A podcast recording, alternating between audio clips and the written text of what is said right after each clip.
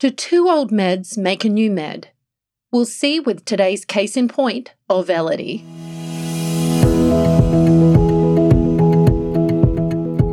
Welcome to the Carlat Psychiatry Podcast, keeping psychiatry honest since 2003.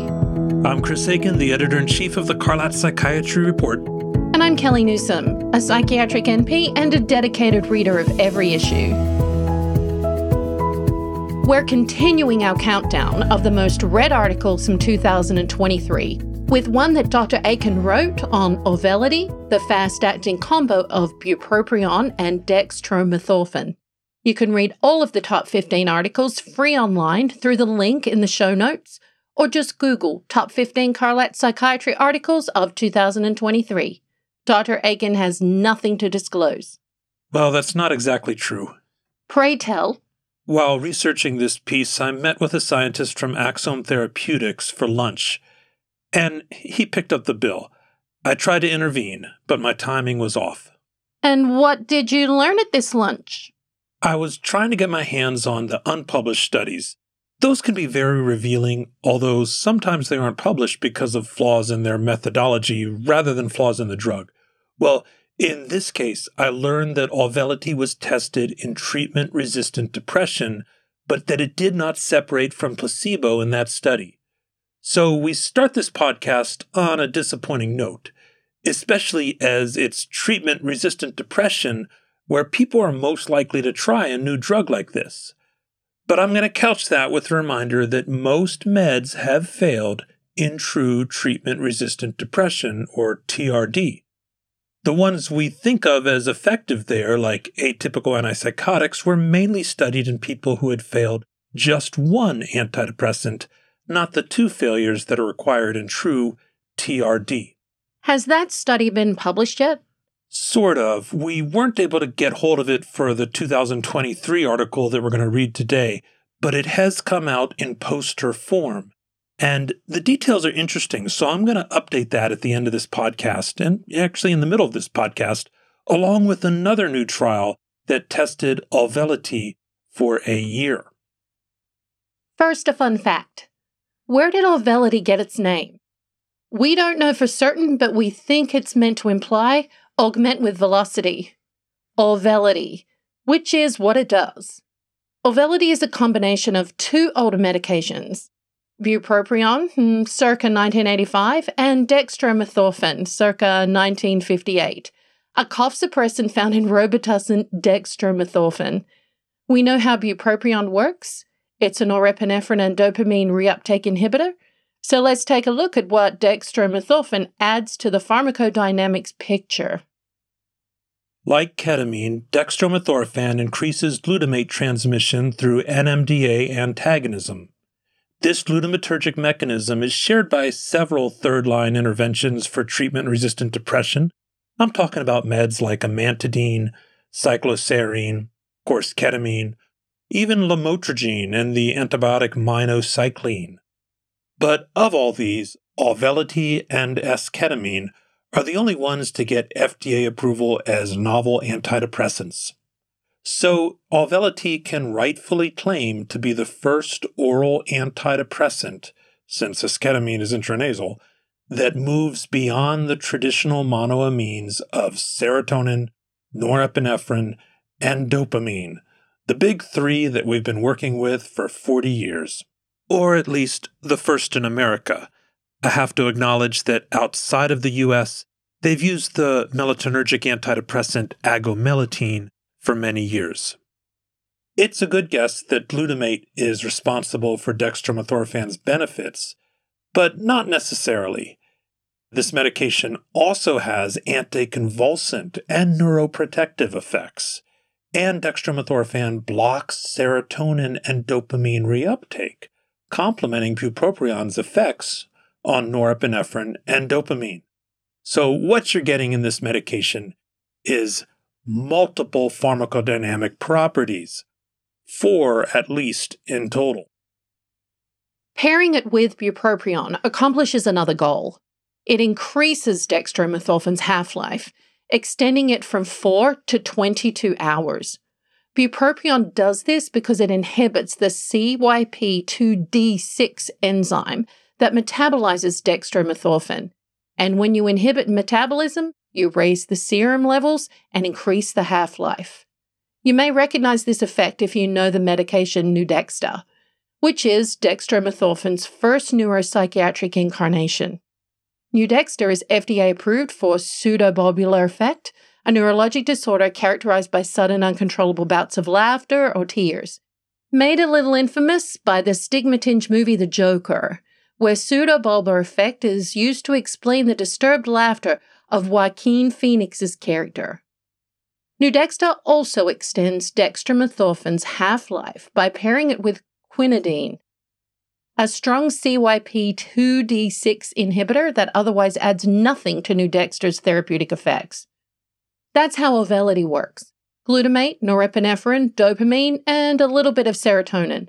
And there's a beneficial drug interaction going on that extends dextromethorphan's half life. Now, let's look at the clinical trials.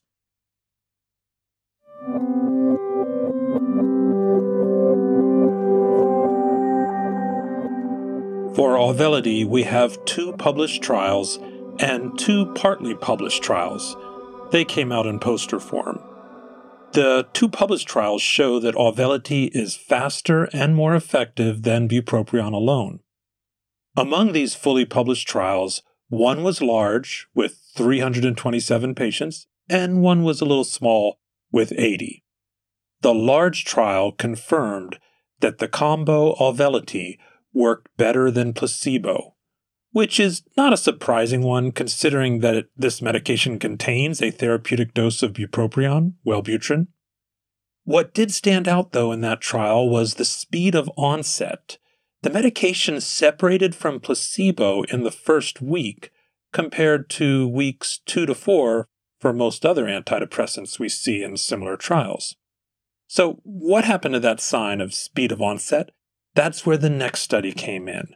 This small trial confirmed the speed of onset data and added new information by comparing the combination Auvelity to bupropion as monotherapy.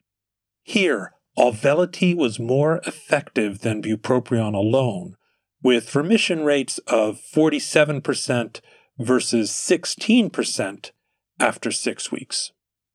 Now, one caveat here is that all of these trials involved regular depression, and it's not clear that Auvelity works in treatment resistant cases. Yes, you said you had an update on that treatment resistant depression trial.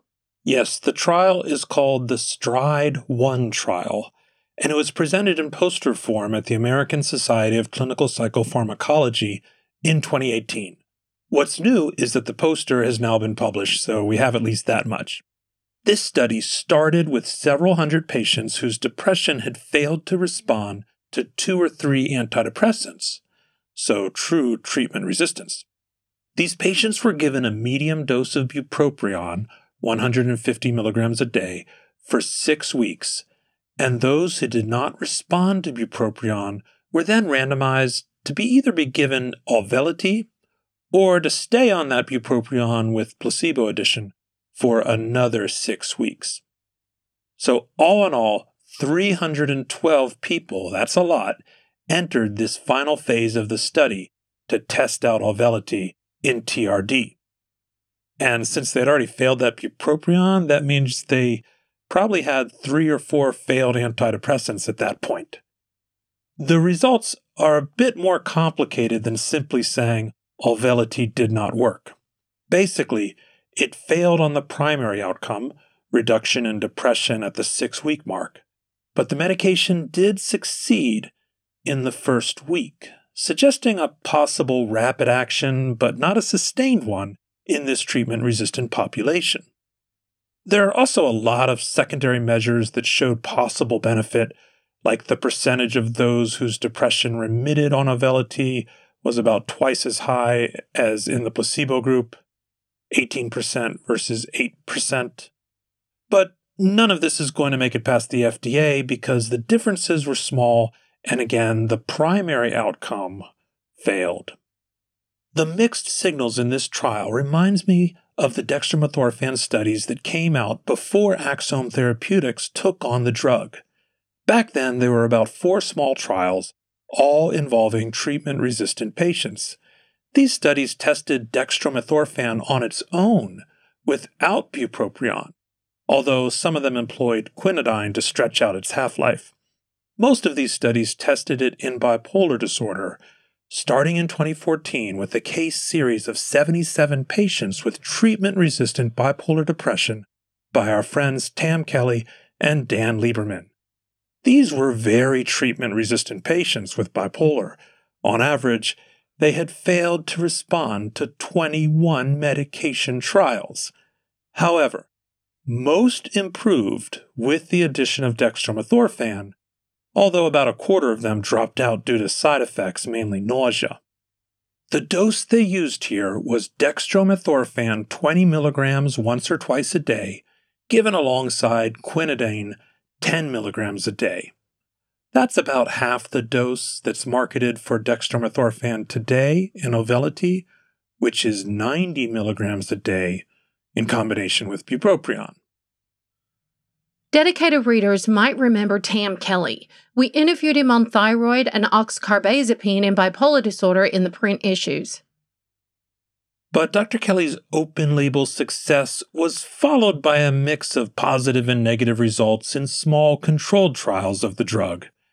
I used dextromethorphan in my own practice back then, and I had a similar mix of unclear results.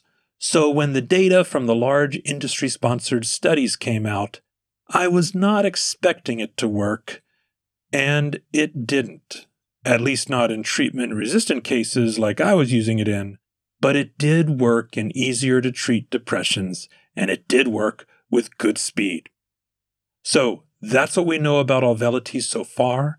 Studies are also underway in nicotine cessation and in agitation in dementia.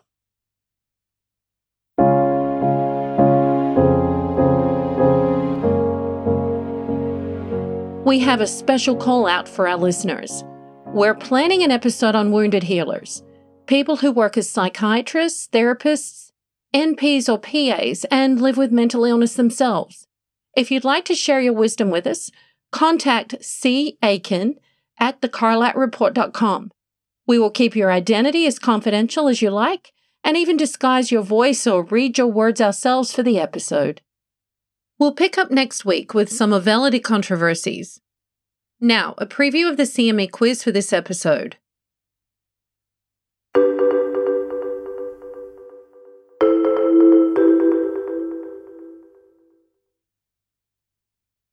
What is the pharmacokinetic drug interaction between bupropion and dextromethorphan? A. Bupropion inhibits dextromethorphan's metabolism. B. Bupropion induces dextromethorphan's metabolism.